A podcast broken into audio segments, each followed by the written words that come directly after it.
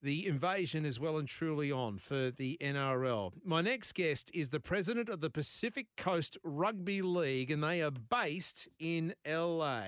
Speaking of Adrian, Ady Cooney. Adrian, uh, a very good morning or afternoon to where you are. Uh, you must be like a kid before Christmas with Rugby League coming to America big time. Absolutely. Bouncing off the walls, really. It's, um, you know, being a, a true Yorkshireman stuck out here in the States. Uh, when I first got here, there was no rugby league whatsoever to speak of, especially out here on the West. Um, and it wasn't until 2019 that uh, two teams came together to play San Francisco Savage and LA Mongrel. Uh, and it's kind of snowballed from there. So uh, a lot of people are excited and uh, getting ready. You know, I'm going to be packing my truck up shortly, leaving at 4 a.m. tomorrow to get up to Vegas. Uh, outstanding. The Pacific Coast Rugby League. So, so explain to us uh, the the type of competition it is, who's playing, h- how many numbers. Yep. So, uh, sorry, there's a bit of an echo. The um, we have four teams in California right now. So it's the Santa Rosa Dead Pelicans, ourselves, LA Mongrel, San Diego Barracudas, uh, and the LA Bandidos. They were the four original teams in California. Uh, we've just had uh, another team launch here uh, on the west side of LA, the Jackrabbits.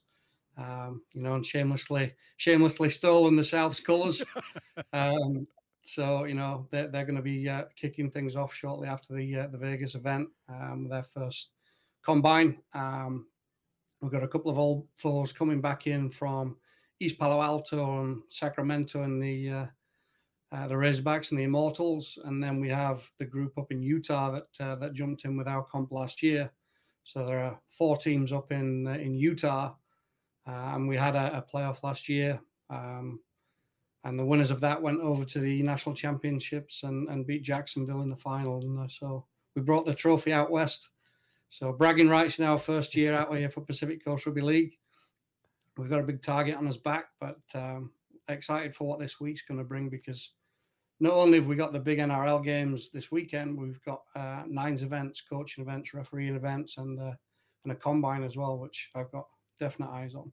Outstanding stuff. I'm loving some of these names too. The the, the mongrels, uh, the barracuda, the, the the jackrabbits. There we go. The Rabbitohs, right there. Outstanding stuff. Um, those who are playing are they mainly expats, Australians, Kiwis, Englishmen, or do you have a lot of local take up?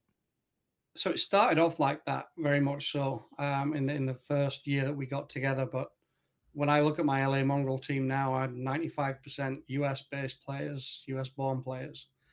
Um, we just launched our women's team; they are all American girls. Um, so definitely, definitely seen some growth um, domestically. Um, and the fact that we've got the nines event this week has meant that those people who wanted to play but there wasn't enough people, you know, to put a team together. I've been able to go and guest with other teams. For now, we've got nearly 600 participants this week in the uh, in the nines event, which is fantastic. You know, and hopefully then they go back and form new teams elsewhere. Yeah, 600. That, that that's that, that that's amazing numbers. And look, uh, why I wanted to talk to you too, Ady, is is not only about riding the, the wave of what the NRL's creating this weekend, but if there is to get a, a, a, stronghold or some sort of footing as a competition in the United States, you guys are there already starting. We're, we're hearing rumblings of of of major major league rugby league, whatever you want to call it, a, a super competition. Again, you guys are already there planting the seeds, cultivating that ground. What's the biggest what's the word hurdle uh, or selling point that you have to overcome for for Americans to, to grab hold of the concept of of rugby league? So I don't think there's major issues with the concept of the game and uh, the the video that Russell Crowe released about two weeks ago explained the game fantastically and its similarities to American football with the downs and various other things. Um, I, the biggest issue we've got is is probably competition with rugby union and finding a window where we can play rugby league and it not clash with them. Yeah. Um, that's been our biggest challenge uh, outside of you know finances and, and obviously the scale and size of the country and getting teams to and from you know um, to, to get a, a, squad of 17 18 players send them over to florida to play is, is not a cheap you know it's not a cheap thing so we definitely need some investment. We need some sponsorship. And if we can piggyback on the back of some of these NRL teams and become feeder teams to those, or if they've got players that are coming through the ranks, junior rep, that want to come out and play if they're not getting regular football in Australia, then that's where I see the, the major opportunities for us and, and you know growing the game here.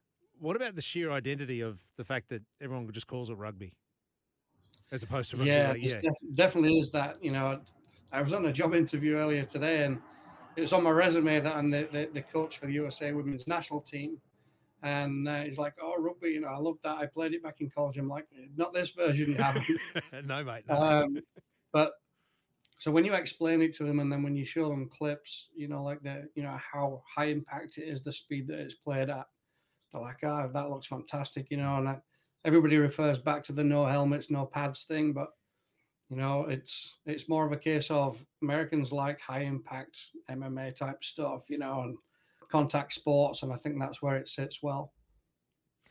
Are the NRL, in your opinion, doing enough to have that promotion on the ground? Are people what like once they know what you do, do, are yep. they getting excited about the Broncos and Roosters, the the Rabbitohs and Manly? Is that the next part of that conversation?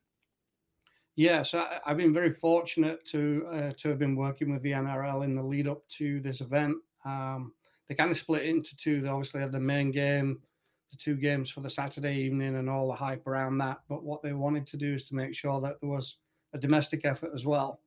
So we've I've been working in part of the NRL organising committee to put the nines on and a combine and these refereeing coaching courses because brilliant. This is this is like year one out of a five year plan, and um, it was really important to get as many people there, many as many people playing and exposed to the game, and then obviously if the NRL can get the footage and the support from Fox Sports, and it, then they can get a weekly game on, uh, you know, in the bars out here, then more people will go, "What's this?" You know, it's fantastic. So, definitely um, been engaged with the NRL. I know it's been it's been a tough slog to to get it all put together, but uh, we'll say early start tomorrow morning to go and help set the fields up for the Nines event, and uh, you know everything's going to be live streamed on the NRL YouTube page as well as the Rugby League in America podcast page. So people will be able to see the standard of rugby league that we've got um, out here, and I, I, think they'll be pleasantly surprised. Speaking to Adrian Ady Cooney, he is the uh, president of the Pacific Coast Rugby League. They're based in LA. You've just heard about uh, the impact that he's going to have uh, on the ground uh, in Vegas when it comes to uh, the NRL uh, being out there and what they're doing as far as getting their footings and feet on the ground. Um, and with the in regards to what you'd like to see next, and that's the next part of the conversation. I know we've got to get Saturday night in your time out of the road, but that five year investment, what would you like to see next? As maybe as far as teams coming out, or, or what the NRL needs to do to actually cement this. Yeah, I, I actually I think it's more of a individual club level um, request really from me. You know, create partnerships with these NRL teams um, share resources, coaching, education, those types of things will mean more to these clubs than than coming out and getting to watch them once a year. Um, and, and, and it's really important that after we finish on Saturday, we don't go back and everybody goes back to their own thing for 11 months and then there's another month of hype leading up to it next year. Yeah. So there's got to be some continued effort on, you know, engaging with the teams and USARL as the national governing body here to make sure that we build on this event uh, and next year, it, it's just even bigger with even more things on offer. Does your season does it does it run now? So coming into the American spring and, and, and summer, so does it run concurrently with the NRL? No, it runs a little late. So we start uh, around the beginning of June and run through the end of August. Okay. Um, and then historically, the the USARL Grand Finals played, I believe, the last week in August. So a little later in the year, obviously we got to contend with the heat, but you know that's one of those things we've got to deal with. Deal with, but at least you've got the best of the best on, on TV around that time too. I mean, State of Origin, if that comes into um, into the, the, the US market as part of that NRL package, and, and you've got finals time, so hopefully they can build that um, buzz. Mate, one more for, before I let you go, and you touched on it. So you're you're coaching the US Women's Rugby League team. Is there yeah? Is there a, a an NFL women's team? Is there an equivalent there? Because I'm just thinking that may be an untapped market that the NRL could come in on. Th- there is a women's football program, but it's it's at least to my knowledge, it's not as you know as well known or exposed out here. Yep. Um, but what they have done is they've invited 25 people out, men, 25 men, 25 women, to go to a combine on Saturday morning before the games. Um, and these are crossover crossover athletes. So you've got some rugby players in there, but you've got there's a couple of girls I think coming out from American football. You've got sprinters, uh, and basically they want to see as much talent as they can get. And obviously, for me, from a scouting standpoint, getting eyes on new people is always very important. So I'm going to be assisting with Brad Donald, uh, I think Simon Buxton on on that event on Saturday as well. So you know the, the, the two best players, both men and women from that, are going to be invited to Australia to spend a month with uh, NRL teams and, and get some exposure. So again, massive investment from the NRL in terms of people and commitment. Uh, and like I say, it's not just a show up, play the game, take the gambling money, which a lot of people seem to think about. Mate, this is an outstanding insight. Uh, we wish you all the best. Well, let's touch base in a couple of weeks after after Vegas to see what the pickup is, to see if there's people already inquiring and, and wanting to, to play the game that they've they've seen uh, now in, in the flesh and on their TV screens.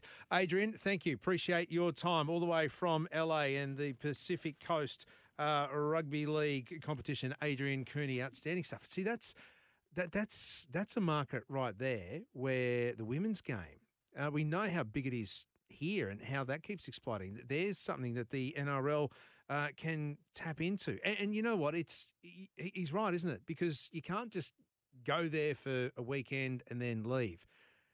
Right there, what Adrian was talking about was that's going to be the heartbeat, the pulse now that just keeps everything going and ticking over in that NRL space. So they play and will be playing a vital role. So when we hear about this team or Super League, I should say, perhaps going into the United States, starting up their own competition, money and investment being put there, well, right here we've got the those who are already sowing the seeds, the pioneers, if you like. Uh, 13 13 55 0467 736 736. Stack of text coming through, which is outstanding. Uh, we'll hear from Wally Lewis as well coming up before midday today.